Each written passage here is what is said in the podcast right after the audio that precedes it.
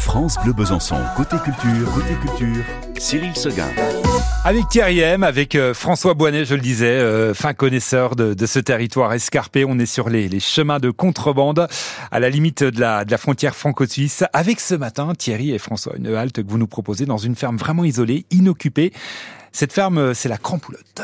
Donc là, ben, on arrive à la ferme de la Crampoulotte, cette vieille ferme qui est sauvée, on peut dire ça, puisqu'elle était gentiment en train de disparaître, comme beaucoup de fermes dans ces côtes du Doubs. À partir du moment où les gens ont quitté cette vallée pour remonter sur le plateau, où la vie était quand même plus facile, ben, ces fermes sont restées abandonnées. Avec le vieillissement et autres, elles disparaissaient euh, tranquillement. Et donc là, avec euh, une association, les Sentiers du Doubs, on a réussi à sauver cette maison, la remettre en valeur, la garder dans son jus, comme on dit, et puis, ben, pour qu'elle soit quand même active, qu'elle serve à quelque chose, chaque année, on fait une petite fête qui se déroule ici. Ça fait partie des fêtes des Sentiers du Doubs. On a entre 600 et 1000 personnes suivant les années qui se déplacent pour venir là. Le principe est tout simple. On offre l'apéritif, le café, on offre la soupe, soupe collective pour tout le monde, qu'on fait dans les grosses bouilles.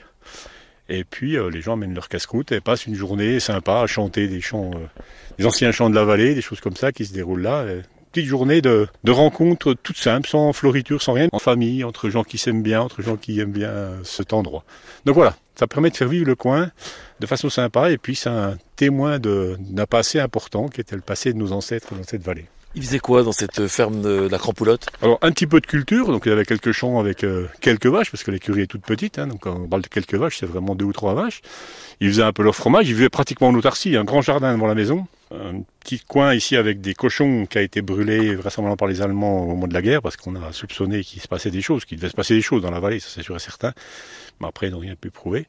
Et puis, ils faisaient quand même un peu d'horlogerie, hein, ils faisaient des pièces d'horlogerie sur la fenêtre. Et euh, pour les enfants qui écouteraient, ben quand il fallait monter à l'école depuis ici, il faut compter euh, trois quarts d'heure de grimper euh, pour aller jusqu'à l'école qui se trouve au-dessus. Donc il faut être convaincu d'aller à l'école. Il n'y a pas de ramassage de bus, il n'y a rien. Il faut partir, qu'il fasse beau, qu'il pleuve ou qu'il y ait de la neige. Il fallait monter dans la vallée, monter au-dessus de la vallée pour aller à l'école et redescendre ici en bas. Et donc le principe, c'était que l'instituteur faisait la soupe collective. Donc les gamins amenaient tous euh, une fois un poireau, une fois une carotte et on mettait dans la casserole euh, pour la soupe collective des gamins qui redescendaient seulement le soir.